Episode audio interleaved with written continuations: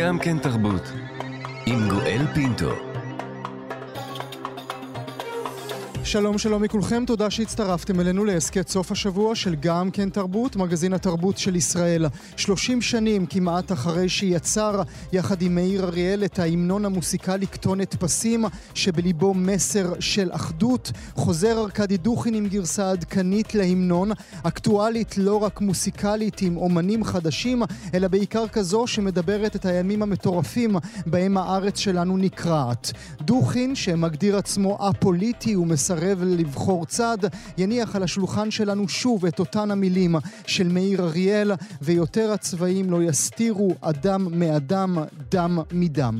וגם היא הייתה אלילת נעורינו, אלילה של ממש, כוכבת ענקית שהנחתה את תוסס בערוץ הראשון, חרכה במות סטנדאפ, הופיעה בפלטפוס, שיחקה בבנות בראון, כתבה את ימים של שקט, ובעשור האחרון הקדישה את עצמה לעולם הילדים. עכשיו היא חוזרת אלינו המבוגרים בשני שני פרויקטים, סרט חדש והצגה חדשה. ירדן בר כוכבא תהיה איתנו. וגם היא האישה הראשונה בכל נצר משפחת בנאי שמוציאה סינגל. תודו שלא חשבתם על זה שכל הבנאים הזמרים הם גברים. עכשיו היא מוציאה סינגל ראשון.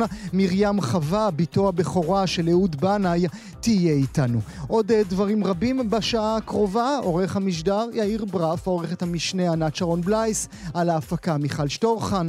האזנה נעימה. גם כן תרבות. בשנת 1995, לפני 28 שנים, מאיר אריאל, שעוד היה איתנו, וארכדי דוכין שילבו ידיים ויצרו שיר שהפך להמנון. לא רק בגלל המילים המרהיבות של אריאל, גם לא בגלל הלחן יפהפה של דוכין, אלא בגלל המסר המחבר שהיה באותו השיר. 40 אומניות ואומנים השתתפו בו, מחיים משה וגלי עטרי, דרך צביקה פיק וחיה סמיר, ועד ברי סחרוף ודנה אינטרנשיונל, כולם יחד שרו את כתונת פסים, ויותר הצבעים לא יסתירו, אדם מאדם, דם מדם. עכשיו, אוגוסט 2023, זה חודשים שהארץ מעורערת, וגרסה חדשה לשיר רוע אור. איה קורם, שי צברי, קובי עוז, אביבה אבידן ורבים אחרים צועקים שוב את אותה הצעקה. כן, כל הצבעים עוד יזהירו בכל הצדדים בעולם, לראות כולם את כולם, וכל הצדדים עוד יכירו. ארכדי דוכין, בוקר טוב. בוקר אור, בוקר אור. אני שרוף על השיר הזה. תודה רבה, תודה. למה חשבת שחשוב להוציא אותו עכשיו שוב? אה, כי תראה, אין... אה, נשק יותר חזק מנאיביות, אה, hmm. ואין נשק יותר חזק מאהבה, וכמו שאומרים, על, על כל הפשעים תכסה אהבה, אנחנו באמת חסרי אונים, כל הפילוג שאני כבר לא מדבר על הפוליטיקה, שבכל פינה, ברחוב, בבית קפה, במשפחה, במה שנקרא, מכל כיוון שהוא, מוזיקה יש לה, ש... יש לי איזה קסם, זה כאילו אתה עושה את זה מתקוות אה, אחרונות, אבל אתה אומר, רגע, אולי זה יפקח אתכם. Mm. הרבה פעמים אה, במחלקות אה, שאנשים בקומה, יש סיפורים ששיר מסוים מעיר אותם, אז אולי זה יעיר את האנשים ש... יש, יש קונים היום, ארכדי, לנאיביות ואהבה, כמו שציינת? תראה, כשאתה אומר נאיבי, אז באמת אה, עושה איזה חלחלה לחלק מהאנשים שהם צוינים. אבל אם אתה אומר להם, אם לא תהיה נאיבי, אתה תמות. אז זה מקבל איזשהו קונטרסט, ואני חושב שהנאיביות במקרה הזה נושבת ל, ל, לכיוון הזה, שאם לא נאמץ אותה, את הנאיביות ואת האהבה, אנחנו נמות. אנחנו פשוט אה, כל פעם נעלה בדרגה של רוע וסכסוך. ו... יש לדבר הזה אבולוציה, כמו שיכול להיות אבולוציה לנאיביות ואהבה, יכולה להיות אבולוציה לקידום הרוע וסכסוך וזוועות. אז אם אני אומר לך לאהוב או למות, צריך hmm. לבחור. רוב האנשים יבחרו בלאהוב. אתה חושב, ארכדי, שיש לך פרספקטיבה אחרת משיש לרוב הישראליות והישראלים בגלל איפה שנולדת, בגלל שנולדת במדינה שהייתה באמת דיקטטורית?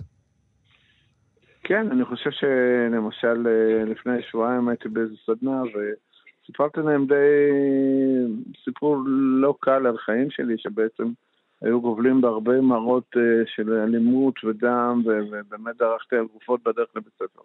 ואחרי שאתה מסיים את הסיפור הזוועתי הזה, ואתה שר שיר אה, שנקרא יש בי אהבה והיא תנצח, mm. הקונטרסט שראיתי על פנים של אנשים, כאילו, זה, זה הכי קל אה, לבחור בלהמשיך אה, לדרדר, מה שנקרא, ואת השרשרת של אלימות ורוע. ו...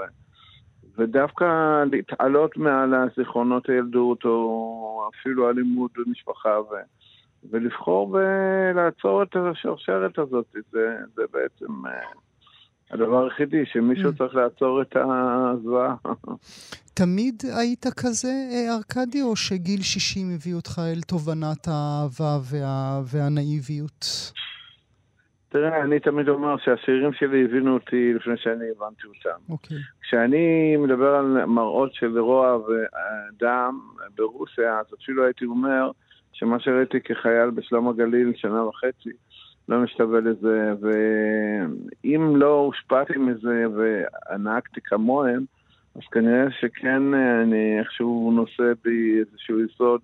אני לא עכשיו מנסה להיות איזה אפיפיור, אבל אני ברור שאני בחרתי ב- ב- ב- בלשבור אותם באהבה, כמו שאומרים, mm-hmm. ולא, ב- לא בנשק ולא ברוע, וזה זה פשוט תמיד, אה, לא התחברתי לזה.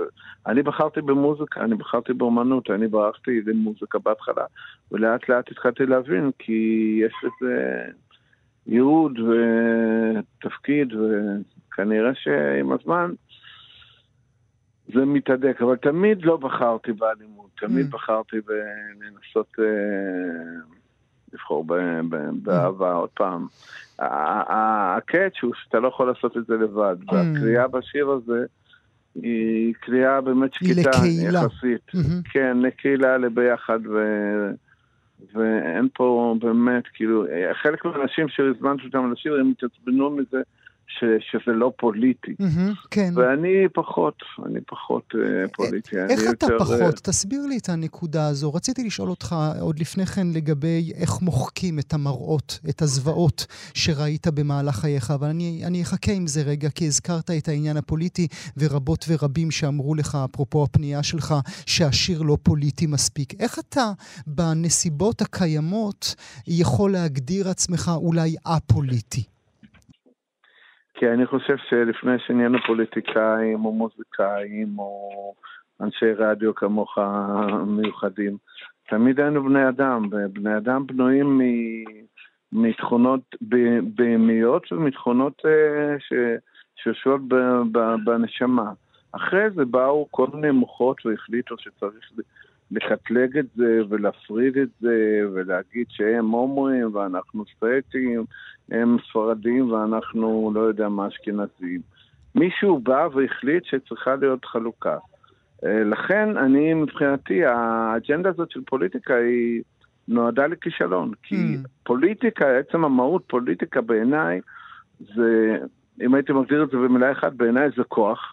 וכל דבר שהוא בכוח הוא לא יכול לעבוד, ופוליטיקה בעיניי זה תמיד מישהו בעד ומישהו נגד. זה אומר תמיד סכסוך. Mm. ומאז שניבאתי פה, אה, למרות שראיתי המון אלימות ברוסיה, אני תמיד רואה שהם צועקים ומסוכסכים, וגם לזה יש אבולוציה, כי הם לא מסוגלים לדבר אחד עם השני, וגם בתוך המפלגות הרכות, העדינות, השמאלניות, בינם לבין עצמם הם לא בדיוק מחבקים, כי הרי היה להם סיכוי לפני בחירות אה, לבוא ולאהוב לרגע, ואולי לא להגיע לבחירות האלה, לכאורה, אם מסתכלים מצד שכלתני פוליטי, ולמנוע את זה, אז למה הם לא עשו את זה? זה אומר שהבעיה היא בטבע האדם, ואני חוקר טבע האדם, והטבע האדם צריך לתקן את עצמו בעניין הזה של באמת אהבה בלי קשר לפוליטיקה, למין, גזע, דת, השתייכות אה, מינית, כל דבר. זאת אומרת, אנחנו אנשים, אבל אנחנו אנשים בדרגה כזאת אה, פחותה, שגם מול דרגת החי, שזה חיות, אנחנו לא, מנצ... לא לא מצליחים לנצח אותם, כי חיה לא תהרוג בבוקר מישהו מתוך איזה כוונה. היא תהרוג אם היא רוצה לאכול, אתה מבין? בן אדם קם בבוקר והוא רוצה לעשות רע. וזה הופך אותנו לנשק. מסוכן מאוד ו- ולא יעיל. ודה פקטו, מה זה אומר אם תקבל הזמנה מצד אחד לקפלן, או מצד שני להפגנת הימין הגדולה בחודש הבא לא, בירושלים? לא, בח... לא לזה ולא לא. לזה. בחיים לא. אני חושב שלי כאומן יש את הזכות אה, ש... שברגע שאני מופיע יש פתאום שקט של כולם, הקהילה ההומו-לסבית, הדתיים, החילוניים, כולם האשכנזים פתאום לרגע נרגעים ו... ונעטפים באיזה משהו שהוא מעליי, זאת אומרת, במוזיקה, בצלילים, במילים, ו... והם עשויים להעלות פתאום מחשבות שהן מעל הפילוג הזה, ואני לא אקח מעצמי את הדבר mm. הזה. כמובן שאני פוליטי במובן הזה שאני נגד רוע, אבל אני נגד רוע מכל צד שהוא. מכל צד שהוא. ומה, ומה אתה עונה, ארכדי, למי שאומר לך שאי הבחירה או חוסר הבחירה היא בעצם בחירה? אני בחרתי בלאהוב את כולם לרגע קט של uh, ניסיון לשפוך עליהם מים שפויים של אומנות שמכוונת לאחדות, חיבור ולצאת מהתלהמות. זה בחירה, ברור שזה בחירה. אבל אני, אני, אני באותו רגע, uh, כמו, סליחה על הקטע הנוצרי, כמו כומר, מוחל להם ומקשיב וגורם להם להקשיב. זאת אומרת, אני מנסה לפקח אותם. זה התפקיד שלי בעולם הזה. זה נורא קל לבוא עכשיו לנבוח ולסכסך וזה וזה וזה, אבל יש מספיק אנשים שעושים את זה ואני לא נגדם גם, mm. אני אומר, יבושם להם, אני לא רוצה, אני, אני כל דבר ש... למשל, אחד הדברים הכי מרגיזים, סליחה על הנאיביות, זה הנשק המשוחרר שם באזורים של הערבים, ושבעצם עם כל העוצמה של צה"ל וטכנולוגיה ושב"כ וזה, אנחנו לא, לא מבינים ש... יש משפט כזה, אה, מאחד השירים שלי, שיש לו בזכרות שורש, זה לא נוגע לי עד שזה נוגע בי. Mm-hmm. הנאיביות לחשוב שברגע שיגמרו mm-hmm. להם... אה, זה לא יגיע אה, אלינו, בוודאי. כן, בדיוק. רציתי לי בדקה האחרונה שעוד נותרה לנו לשאול אותך כאדם, ועם כל מה שאמרת לנו עד עכשיו, ארכדי, איך מחקת את מראות הזוועות שנחקקו לך בזיכרון? אני אשקר מה אני אגיד שמחקתי. אני שילמתי בהמון שנות טיפול, לא בגלל כסף חס וחלילה, אבל uh, אתה יודע, היינו בסשנים של מדיטציות ותמיד זה הסברות וביקורים אצל פסיכיאטרים ופסיכולוגים. ואני לומד קבלה ואני מנסה כל פעם ליישר קו ולהגיד כאילו לא ראיתי את זה, אבל זה היה שם, אנשים על רקע של אלכוהול זול אה, הרגו אנשים בזול, כמו שאומרים, בלי, בחינם, בלי סיבה, אפילו בלי סיבה. ארכדי דוכין, אהבה גדולה ממני. אבל רגע, אני גם מסחרי, אני mm. רוצה ב-24 לשמיני, שזה השבוע, להזמין אה, גם כנראה אנשים מכל מיני מגזרים ממערת צדקיהו באזור של אה, תשע בערב בירושלים, לשיר להם, לכולם. אני לא רוצה לשיר את הימנים בחוץ, אני לא רוצה לשיר שום מגזר חלש, אני לא רוצה להשאיר את הערבים בחוץ. אני מזמין את כולם לרגע של פשוט שירי אהבה שהמהות שלהם, כן, מחבר בין כולם. יום חמישי, מערת צדקיהו. ארכדי, תודה שהיית איתי הבוקר. תודה לך. גם כן תרבות. היא הייתה אלילת נעורינו, אלילה של ממש, כוכבת שהנחתה את תוסס בערוץ הראשון, חרכה במות סטנדאפ, הופיעה בפלטפוס, שיחקה בבנות בראון, גם בכנפיים שבורות של ניר ברגמן, כתבה את השיר הנפלא הזה שאתם שומעים עכשיו ברקע, ימים של שקט, אפשר לקום, סוף העולם עבר. מזה כעשור היא הקדישה את עצמה לעולם הילדים, במשחק, במופעים, והשקיעה עצמה בתוכו. עכשיו היא חוזרת אלינו, המבוגרים, בש... שני פרויקטים, חדר משלו, סרט חדש של מתן יאיר, במאי נהדר ועדין ואינטימי. הוא גם רואיין אצלנו מספר פעמים אה, בתוכנית, תמיד הוא מביא למסך את ניסיונו האישי כמורה לספרות, וגם כולם היו בניי, הפקה חדשה בתיאטרון באר שבע, על פי ארתור מילר בבימויה של שיר גולדברג. אני מדבר על ירדן בר כוכבא, שנמצאת איתי הבוקר. בוקר טוב, ירדן. בוקר טוב, גואל. תודה רבה שאת אה, נמצאת איתנו הבוקר. תודה לכם על האירוח. התגעגענו. איזה כיף לשמוע. זה מוזר לך שיש מין זיכרון כזה רחוק ממך ומהמקום המרכזי שתפסת בתרבות של כולנו? כן, אני לא, לא תפסתי את עצמי אף פעם כתופסת מקום אה, מרכזי, או לא מרכזי. לא, לא, לא תפסתי את זה ככה. וכשמזכירים לך? זה נחמד מאוד לשמוע. אבל, אבל, אבל את יודעת שבך מדובר, לא באישה אחרת. אני מתארת לעצמי שאתה חד כהרגלך ולא מבלבל אותי עם... אה, אני מקווה. עם גילה אלמגור. כן. שיחקה את התפקיד, גיליתי, אתה יודע? נכון, נכון, נכון, נכון, את אותו תפקיד ממש, את אותו תפקיד. שאשאל, האם העזיבה לעולם הילדים הייתה מתוכננת, או שאשאל למה את חוזרת? מה, שאני אעשה לך את כן, העבודה? כן, כן, כן, אוקיי, אז נתחיל עם הראשונה. תשאל למה אני חוזרת. לא, למה את חוזרת? אמ, אני משווה את החיים שלי לחיפוש נפט באיזשהו אופן. חיפוש נפט זה מין מטאפורה לאיפה, איפה מעיינות השמחה של התקופה הזאת, כן? איפה הם... ואני ככה נפתח לי פתאום מין אה, אופציה למעיין אה, נוסף, ומאוד מאוד שמחתי לבדוק ו- ו- ולנסות אותו ולגלות שהוא מעיין ישן חדש כזה. Mm. זה, זה כמו, זה כמו אה, לרכב מחדש על אופניים? זה הרגיש ממש לך... ממש ככה. כן, ממש, זה ממש הרגיש לך ישר ממש, טבעי.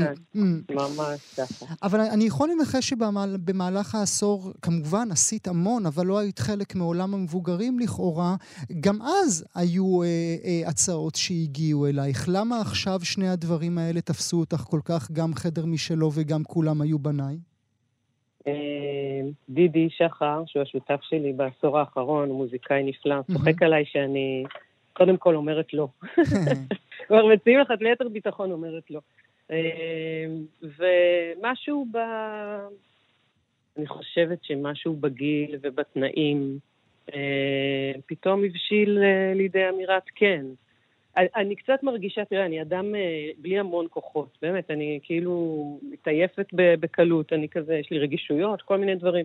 אני הרגשתי בעשר שנים האלה שאני חייבת, חייבת למקד את הכוחות שלי אה, בדבר אחד. והדבר הזה היה האומנות לילדים.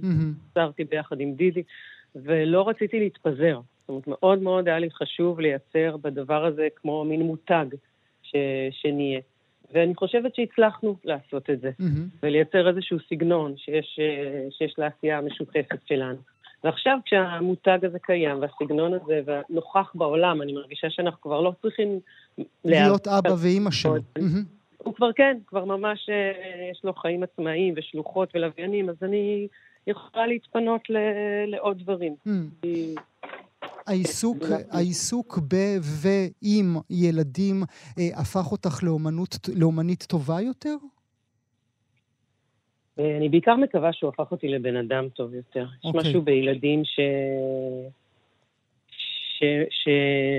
ש... איך שאני רואה את זה, דורש ממני להגיע ממקום מאוד מאוד מאוד אה, נקי בנפש, מאוד פשוט, מאוד מאמין בטוב.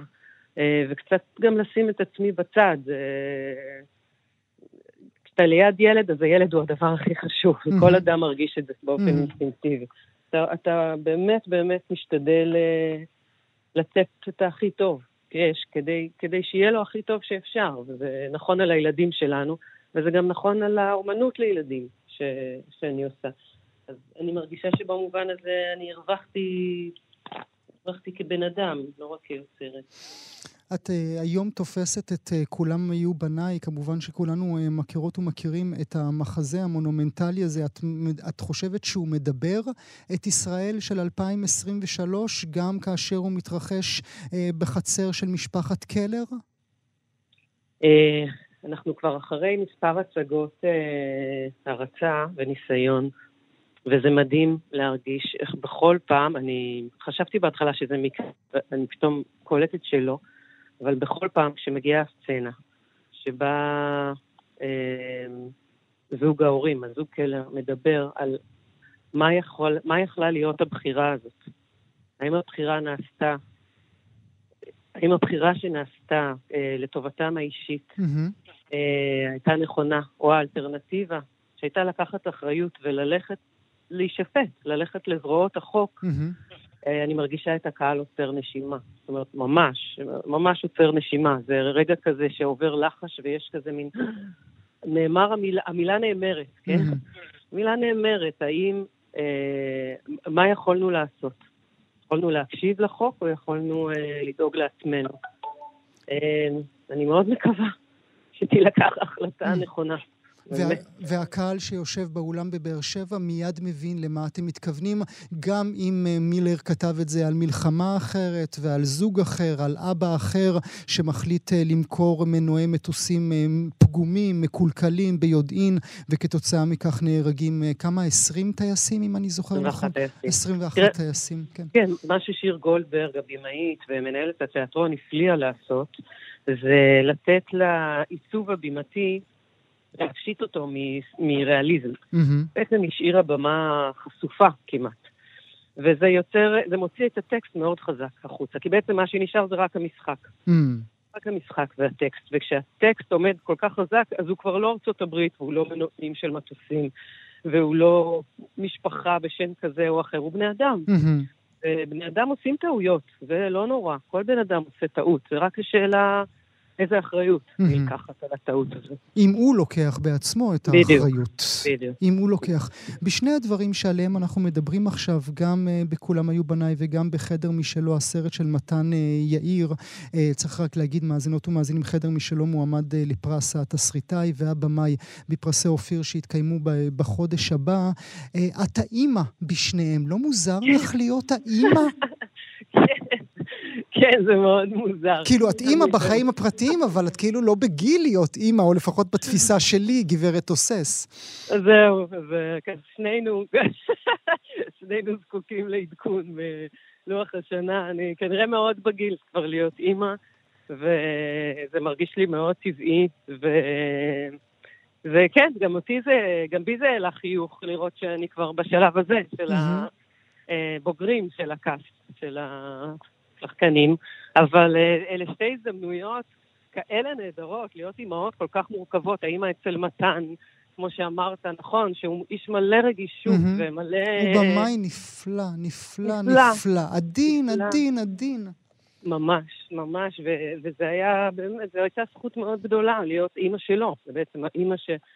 אה, לקח אותי לפגוש אפילו את אימא שלו בחיים, כדי שאני אוכל לשאוב ממנה אה, השראה. אז uh, הזכות הזאת להיות uh, אצל אנשים כאלה מוכשרים, מתן ושיר, לעבוד איתם, אז, אז אני, לא נותר לי אלא לשמוח שהגעתי mm. לגיל שאני mm. יכולה להיות כבר אימא. אני רוצה שנדבר מעט טבע, אבל עוד לפני כן אני רוצה להשמיע לך ולמאזינים שלנו משהו, אני רוצה לשמוע אותך צוחקת. Yeah.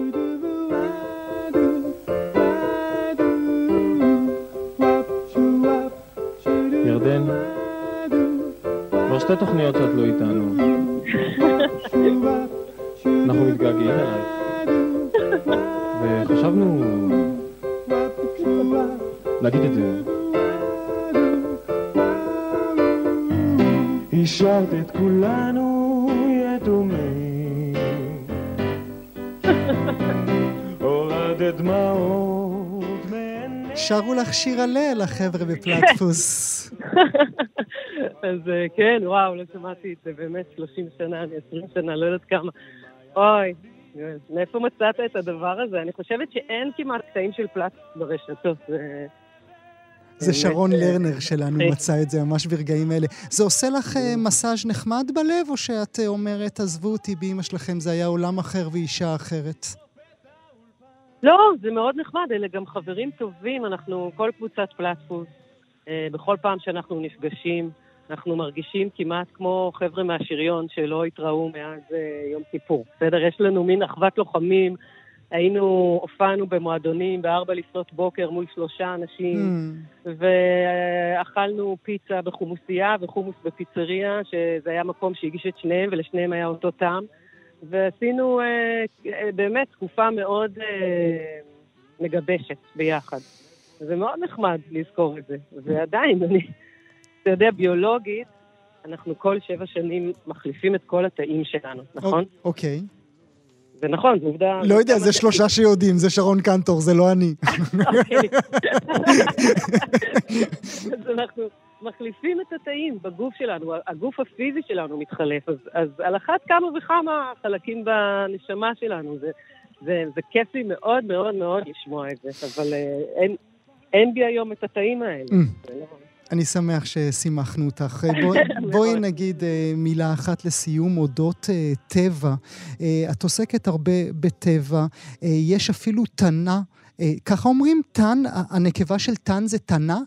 אה, אני כן. לא יודע שימצא אותך. עדר כבשים, תגידי על זה מילה. אני מנהלת ביחד עם נטלי אלפרין, גיסתי, מרכז העשרה לילדים בחינוך ביתי, שנמצא בפארק הירקון, זה מרכז העשרה שמאפשר לילדים להגיע ולחוות את הטבע. אז אני לא יודעת אה, אם אתה, גם כשגדלת, היית כמוני. במדרכות וספרת חיפושיות, אבל מהמם. ילדים היום כבר צריכים, כבר לא כל כך עושים את זה. וזקוקים למסגרות שיאפשרו להם את החוויה הזאת של העולם שהוא הבית, לחוות את העולם כבית, כמקום בטוח. אה, וזה דבר שאנחנו עושות בפארק הירקון, אה, יש לזה אפשרויות באמת אה, שמאפשרות לילדים לבוא, וכן, ולפגוש, אה, לראות קטנים בצורה בטוחה כמובן, ולראות את עדר הכבשים שיוצא למרעה פעם בשבוע בפארק הירקון, הידעת? לא, לא, כזה? לא, לא. יש. אה, יש, ויש את... אה, אני מפחד כן. לשאול אם התנים טורפים את הכבשים. אל תפחד, הם לא. אוקיי. תנ- תנים הם חיות מאוד פחדניות. אם אוקיי. הם בריאים, ועיריית תל אביב דואגת להשאיר אותם בריאים, הם מטפלים בהם בצורה, אה, הם עוקבים אחריהם בצורה מאוד אחראית. אה, התנים תמיד יפחדו מלהתקרב. הם, הם אלה שסובלים בעיקר, אה, לא בני האדם, מהשהות שלהם במרכז. אז אה, אם את מרשה לי אומר שוב למאזינות ומאזינים, גם אה, כולם היו במאי, אה, בניי, הפקה חדשה בתיאטרון באר שבע, שיר גולדברג מביימת, גם חדר משלו, שעדיין אין לנו תאריכים, אבל יצא לאקרנים, וגם תנים וכבשים, אם אתם רוצים, בפארק הירקון. ירדן בר כוכבא, תבואי אלינו עוד, אני שמח עלייך. תודה לך, תודה רבה רבה. גם כן תרבות.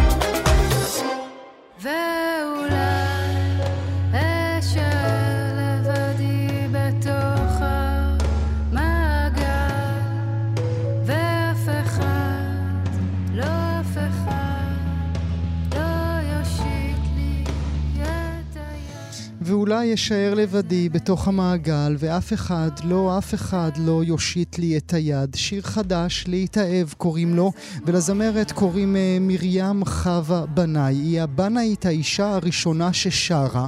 תודו שלא נתתם את דעתכם על זה שכל נצר משפחת בנאי ששרים, כולם גברים. אז הנה, מרים חווה היא הבת של אהוד בנאי, הבכורה שלו, וזה שיר הבכורה שלה. מרים חווה, בוקר טוב לך. בוקר טוב. אז הנה, אני מושיט לך יד, בואי לרקוד איתי. תודה, תודה גואל.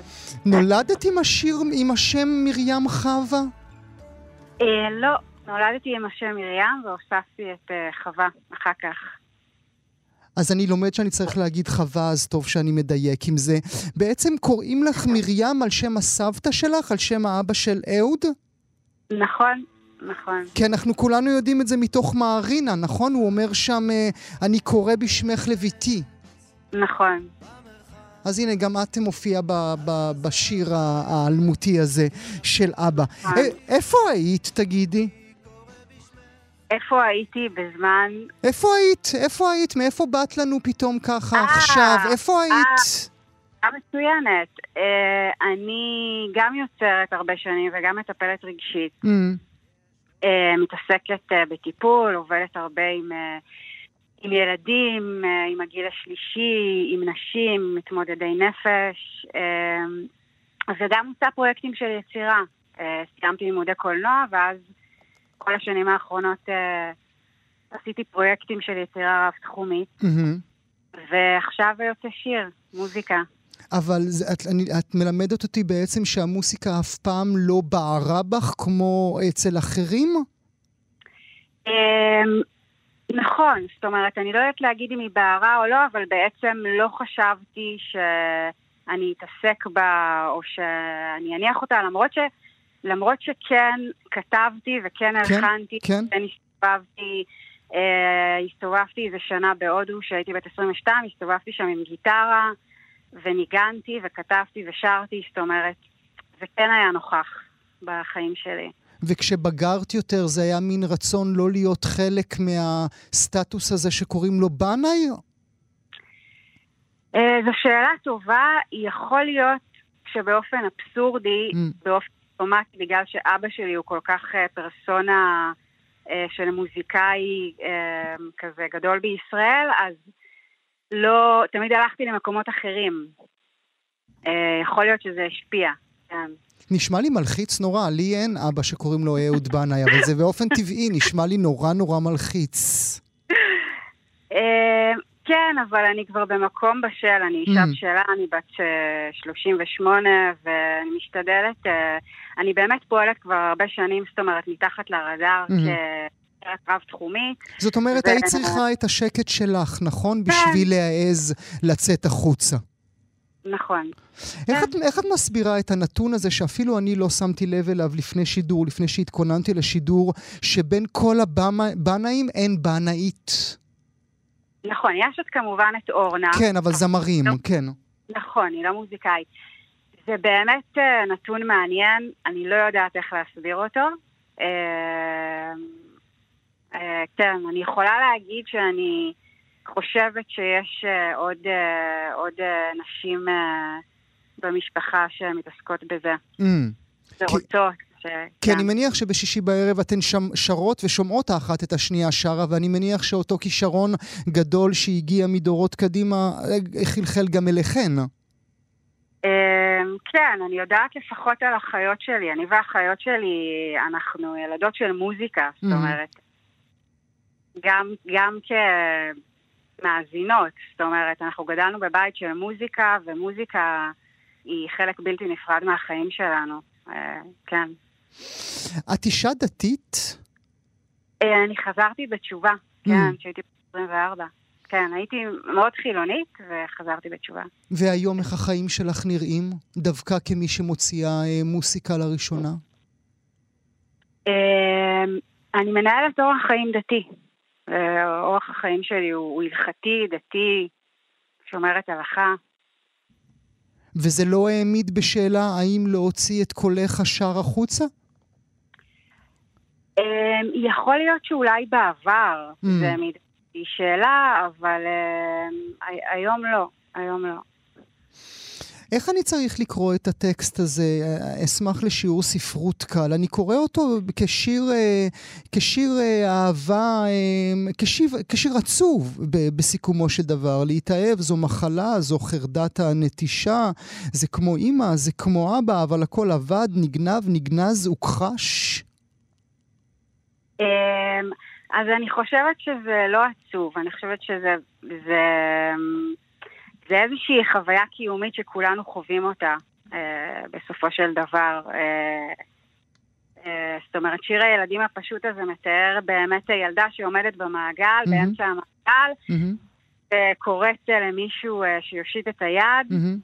ויבוא וירקוד איתה. אבל במציאות החיים שלנו, אנחנו לפעמים מרגישים שאנחנו בכל מיני סיטואציות שאנחנו מחפשים את המעגל הזה, את השייכות. אה, אם זה, אתה יודע, בבית ספר, ילדים שהולכים לבית ספר ומחפשים להשתייך אה, ולהיות חלק, אה, ושומעים היום הרבה חרמות. ואם זה במהלך החיים הבוגרים, שאתה רוצה להיות אהוב, שייך, מקובל. אה, זאת אומרת, השיר פה לא מדבר רק על, רק על זוגיות. אלא גם על, על התאהבות אה, באופן כללי בחיים, גם על זוגיות כמובן. אה, אז יש לו באמת איזשהו רובד שהוא, זה לא, זה לא שחור לבן, זה. לא עצוב או שמח, זה יותר מציג איזושהי חוויה, אה, חוויית עומק כזאת שמבקשת רפואה. זאת אומרת, אה, מבקשת החלמה, אם- כמו שאת אומרת, כן. נכון, בדיוק. זאת אומרת, ה... ה... באמת ההתאהבות מבקשת החלמה. אנחנו תמיד אומרים שאהבה היא רפואה, מהמם, ושהיא הריפוי. מהמם, אבל בעצם אם אנחנו אומרים שאהבה היא רפואה, אז זה אומר שיש מה לרפא. מהמם. זה אומר שיש איזשהו חולי מסוים, והחולי הזה הוא... אה, זה לא דבר רע, זה הפחדים שלנו, זה החששות שלנו, הכאבים שלנו, לא יודעת מה, הכעסים, כל מיני דברים שאנחנו צריכים להתגבר עליהם כל הזמן. אה, בתוך קשרים זוגיים גם, מאוד, מהמם. זה מאוד חזק. כשאם אתה רוצה להיות בקשר זוגי, יש שם עבודה, יש שם התמודדות, אה, וזה באמת בסוף אה, מדבר על, ה, על המקום הזה. מהמם. זה זה לא הפעם הראשונה שאת עוסקת באהבה בתוך יצירות אומנות שלך, גם הסרט הקצר והיפה, אם תרשי לי לומר, כמעט מושלם, שעשית אה, בזמן שלמדת בסם שפיגל, גם הוא עסק באהבה לא ממומשת. נכון, הוא באמת, באמת מציג איזושהי גיבורה, באמת, הייתי אומרת שיש בה באמת משהו קצת עצוב, שמפספס את החיים, שמפחד לגעת בהם, שמדבר על שני אנשים שלא מצליחים להיות כנים אחד עם השנייה, ויש שם אהבה מפוספסת ומרגש שראית. זה סרט שלא כזה פרסמתי אותו. ו... את יודעת מה, מה תהיי כשתהיי גדולה? את יודעת אם תהיי...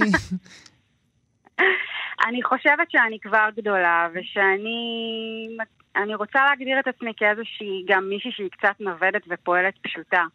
זאת אומרת, אני מניחה, אני יוצרת רב-תחומית, ואני מניחה כל מיני דברים, ובעזרת השם אני אמשיך להניח כל מיני דברים, והבקשת אה, עומק שלי היא רפואה. Mm. אז גם, גם זה שאני מטפלת וביום יום שלי הולכת בסוף גם לקליניקה ונפגשת עם מטופלים, אה, גם ביצירה, הבקשה שלי היא תמיד אה, להעיר ולרפא, ו... ואני חושבת Mhm. שאני כבר מתעסקת בדברים האלה. איך את, איך את בכלל חווה את היציאה הזו שלך לאור? טוב לך איתה? אה, זו שאלה מצוינת, תשאל אותי עוד שבועיים. אני אצלצל, תיזהרי. זה מרגש ומשמח. אה, אני בעיקר שמחה שהשיר מקבל, אה, מקבל הכרה, Mm. ואני אני מעדיפה לשים את היצירה באור, פחות אותי. אה, אין לי, אין, לי, אין לי איזה כמיהה להיות איזה סלב. מהמם. אה, כן יש לי כמיהה להתעסק באומנות וליצור. אה, היציאה לאור היא כן, היא מערבבת. אה, היא משמחת, היא מרגשת, היא גם פתאום יכולה להציף כל מיני דברים. אה, מתמודדת. חווית את, ה, את התהילה, את התהילה המכובדת, התהילה של אביך כדבר טוב אה, או כדבר אה, קשה? אה, אני חושבת שבגדול כדבר, כן כדבר מאוד מאוד טוב. זאת אומרת, אה, בסוף באמת אבא שלי, הוא גם פעל במשך כל השנים האלה כאומן שמניח את היצירה שלו, פחות כאיזושהי התנהלות כן, סלבריטאית. כן. אה, וי- וכן, וזה גם מגיע עם מורכבות. זה מגיע עם מורכבות של אה, ללכת אה, עם אבא ברחוב וכולם ניגשים אליו. Mm. וכשהייתי קטנה היה לי מאוד קשה להיות בהופעות.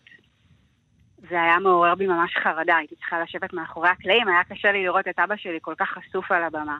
אה, אני בסוף בחורה כזאת רגישה וביישנית.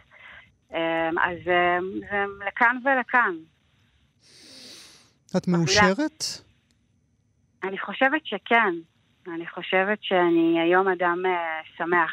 זאת אומרת, למדתי להכיר את הנפש שלי ו...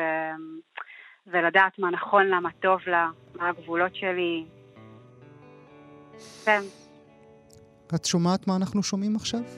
כן, בהחלט.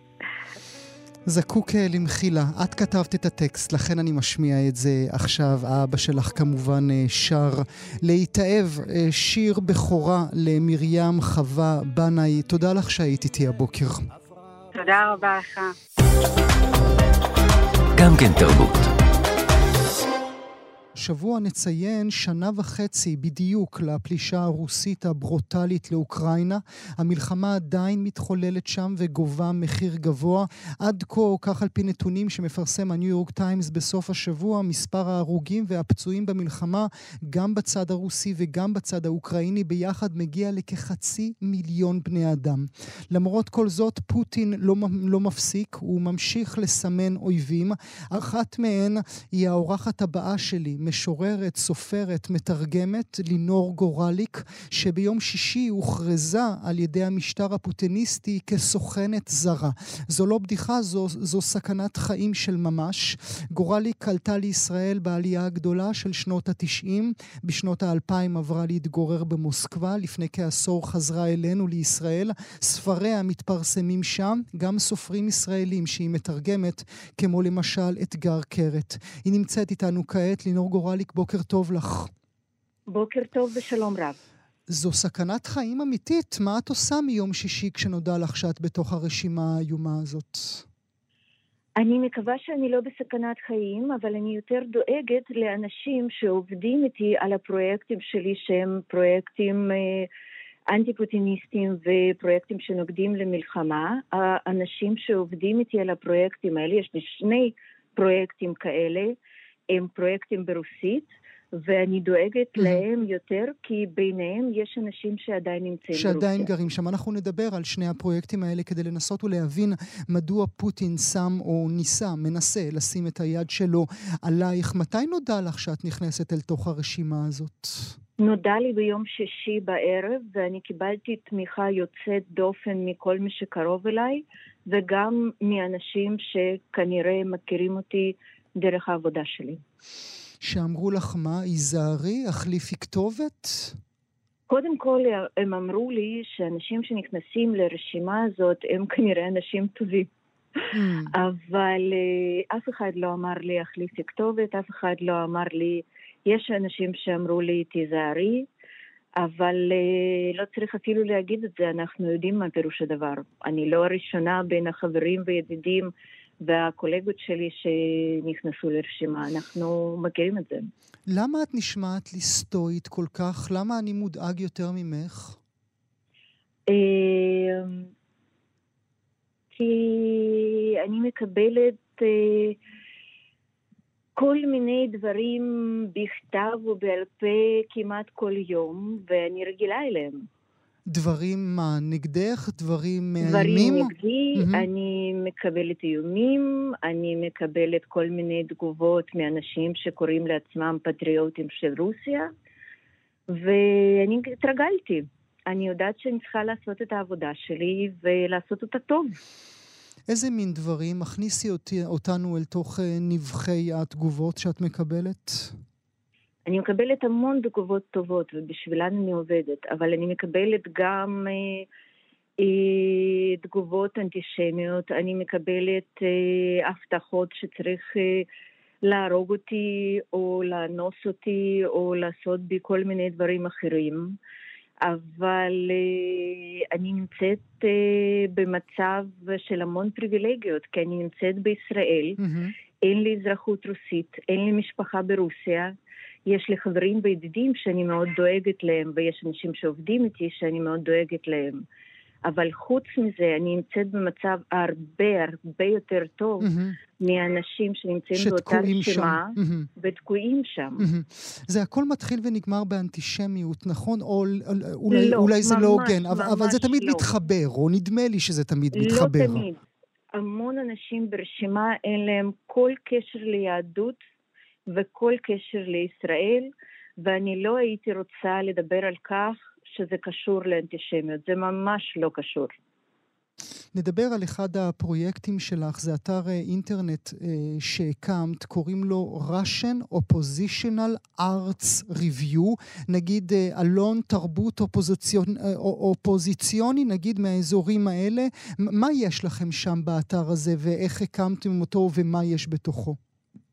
קראו לו בהתחלה Russian Oppositional Arts Review, רוער, עכשיו עדיין קוראים לו רוער, אבל אנחנו החלפנו את השם ל-Resistance and Opposition Arts Review, כי יותר ויותר אנשים מאוקראינה שולחים לנו עבודות בשפה אוקראינית, מהמם, ואנחנו לא יכולים יותר לשעת את השם Russian. מהמם. אוקיי, אוקיי. וזה. הכל תרבות, נכון? או לפחות הבסיס הוא תרבות, יצירות אומנות. כן. זה תרבות ויצירות, זה, זה שירים, זה פרוזה, זה יצירות אומנות ויצירות סאונד, והנושא העיקרי שלנו זה אופוזיציה לרג'ים פוטיניסטי. מהמם. אופוזיציה למלחמה שרוסיה אה, מנהלת נגד אוקראינה, סליחה, ולרג'ים פוטיניסטי כולו. המשטר הפוטניסטי, אה, מדוע הוא כל כך מפחד מהרור הזה, מהאתר הזה? אין לי צל של מושג, אבל הם מפחדים מכל דבר שהוא כך או אחרת מכוון נגדם, והפרויקט הזה אסור מאז שאנחנו יצרנו את הגיל, פרסמנו את הגיליון השני, ואנחנו עכשיו בגיליון התשיעי. Mm. אבל זה גדול מספיק? מיליארדים קוראים אותך? מיליונים רוסים? אה, לא, לא, אני לא הייתי מדברת על מיליארדים ומיליונים, אבל יש אנשים שזה חשוב להם. אנחנו מוציאים גם גרסה רוסית, אנגלית, יפנית, צרפתית ופולנית. אה, ויש אנשים שקוראים את זה ויש אנשים שזה חשוב להם לדעתי. הספרים שלך עדיין מפורסמים שם ברוסיה בשפה הרוסית? אני כותבת, אני כתבתי עד עכשיו בעיקר ברוסית. הספר האחרון שלי, לא פרסמתי אותו דרך אה, הוצאה. שום מהמם. הוצאה, אני פשוט שחררתי אותו באינטרנט, כי לא רציתי שאף הצעה לאור, זה, זה ספר שהוא כולו על המלחמה הזאת וכולו על הרג'ים הפוטיניסטי, ואני לא רציתי שאף הוצאה לאור אה, תהיה קשורה לזה, כי זה מסוכן. ועכשיו לא רצית כותבת- לסכן אותם. לא רציתי לסכן אותם. ועכשיו אני כותבת שלושה ספרים בעברית. מזל טוב, אז, זה יהיה אה, הראשונים שלך, נכון? כן, יש ספר שלי שיצא עכשיו בתרגום לעברית, הוא יוצא באוקטובר, ועכשיו אני כותבת גם שלושה ספרים בעברית הראשונים שלי. את, אה, אין לי דרך אחרת להגדיר את זה. את מתבאסת מה, מה, מהישראליות, מהתקשורת הישראלית שלא עוסקת מספיק ב, ב, במלחמה הנוראית הזאת? אני מתארת לעצמי שאף מדינה לא יכולה לעסוק יותר במלחמות של מישהו אחר מהמלחמות שלה, מהמם. אבל אני חושבת שאנחנו יכולנו לשים קצת יותר לב.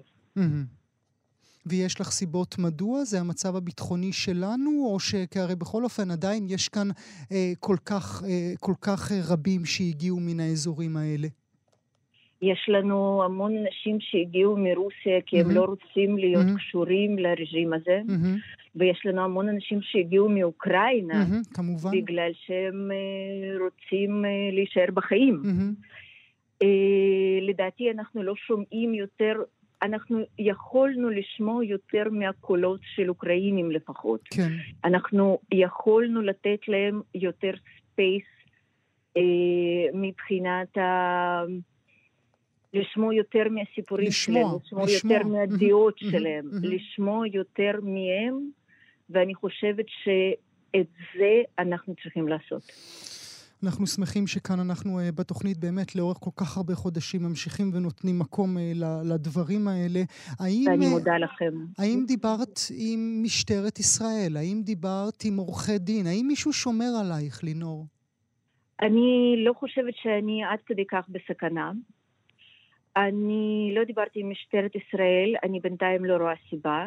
אני מדברת עם עורכי דין מצוינים שמייעצים לי.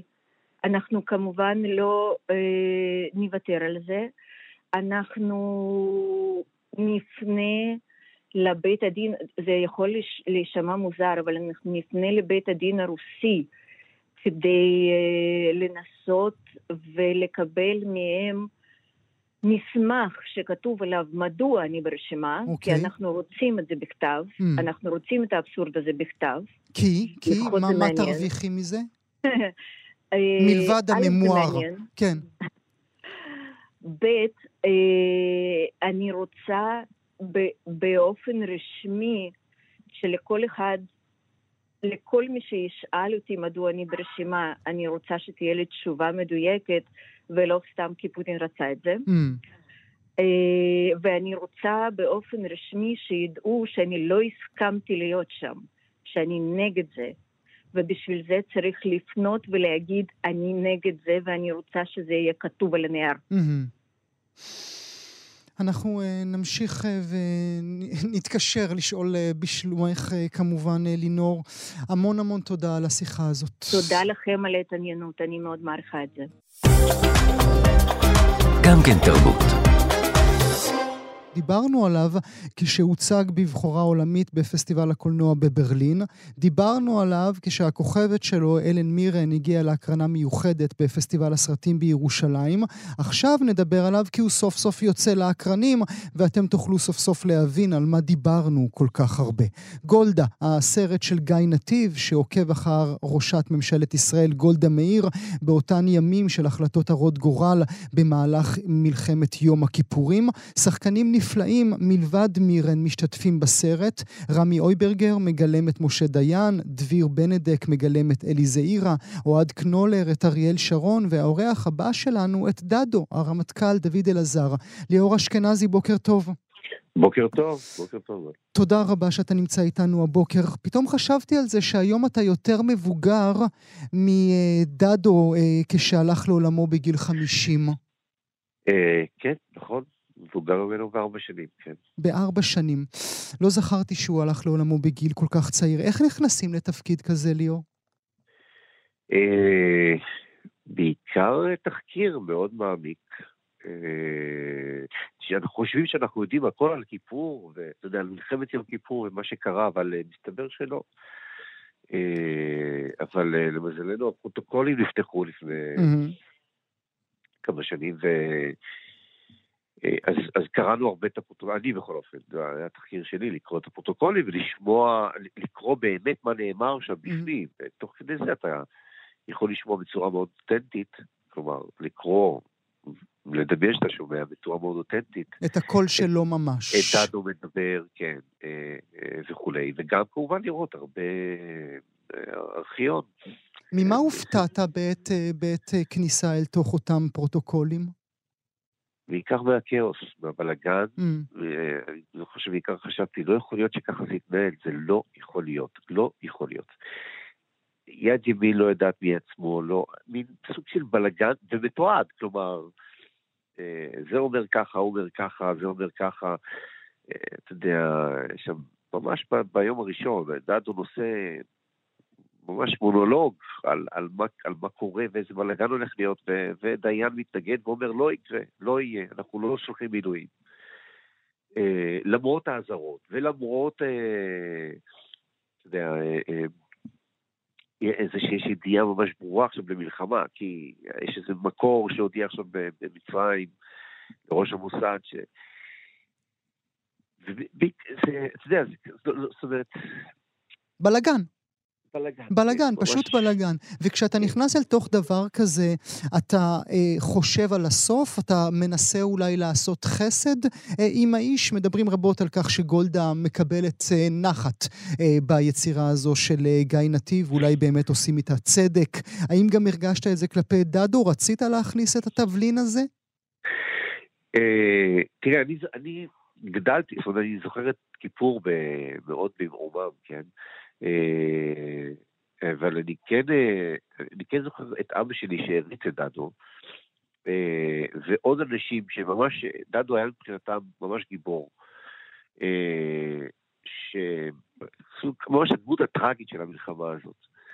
בעצם האיש שניצח בסופו של דבר את המלחמה, לא, לא קיבל על זה את, ה, אתה יודע, את הקרדיט, או את. הזכות, ואני, עד כמה שיכולתי, כי בכל זאת זה סרט על גולד, זה לא סרט על דדו. אה, ניסיתי כן אה, אה, לעשות צדק לאיש. בעיקר עם הרבה שכנועים, אתה יודע, לשכנע את התסריטאי, לשנות את הטקסטים ולעשות כל מיני דברים כאלה, כל מיני מניפולציות. גם דרך הפרוטוקולים, כי פתאום הבנו כל מיני דברים שצריך היה לשנות וכולי.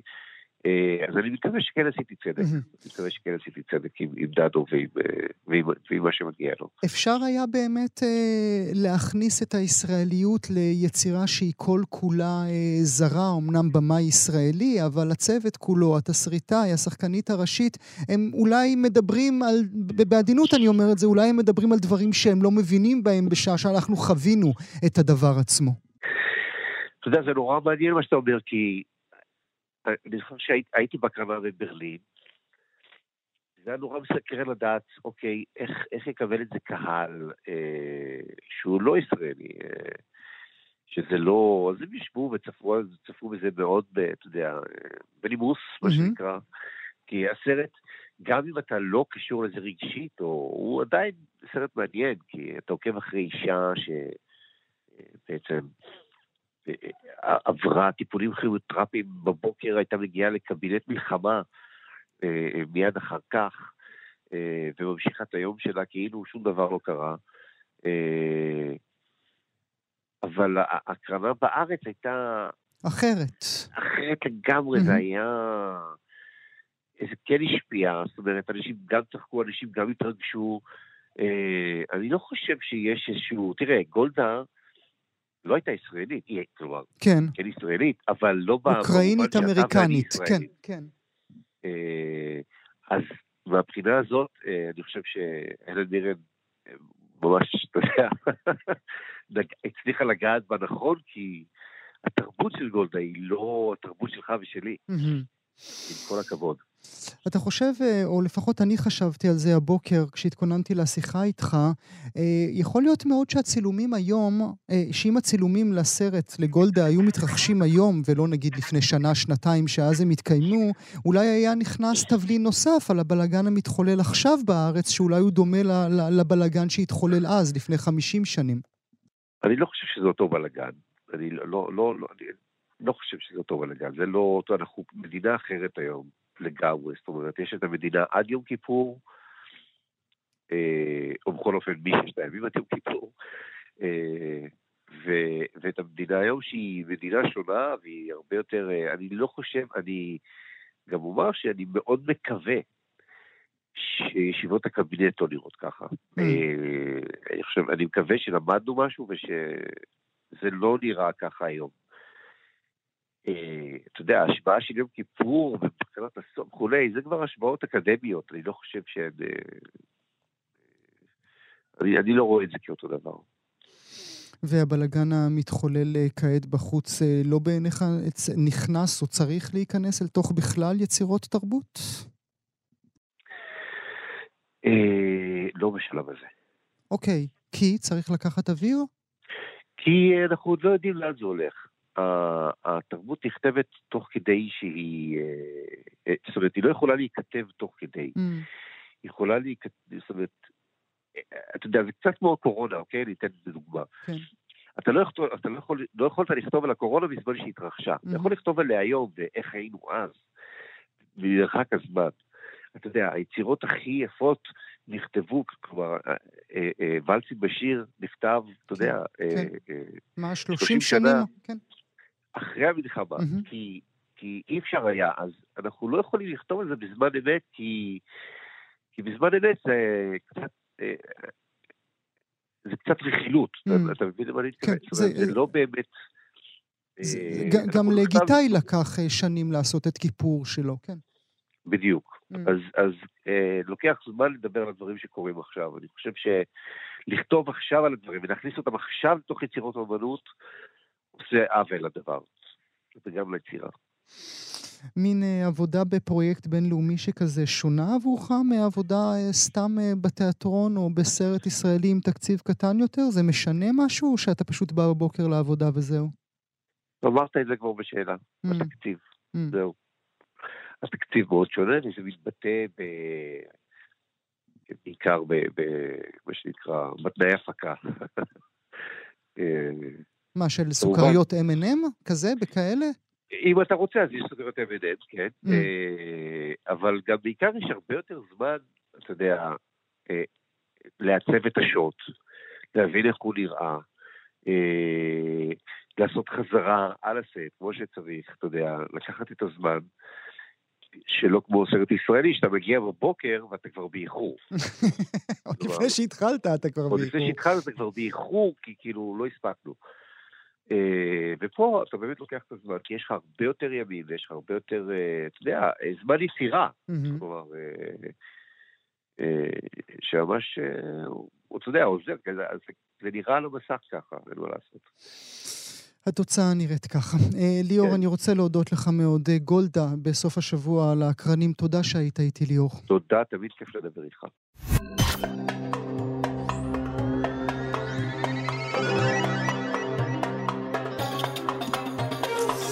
זהו, הגענו לסיומו של הסכת נוסף לסוף השבוע של גם כן תרבות מבית כאן תרבות. עורך המשדר יאיר ברף, עורכת המשנה ענת שרון בלייס, על ההפקה מיכל שטורחן. תודה שהייתם איתנו. עד הפעם הבאה, להתראות.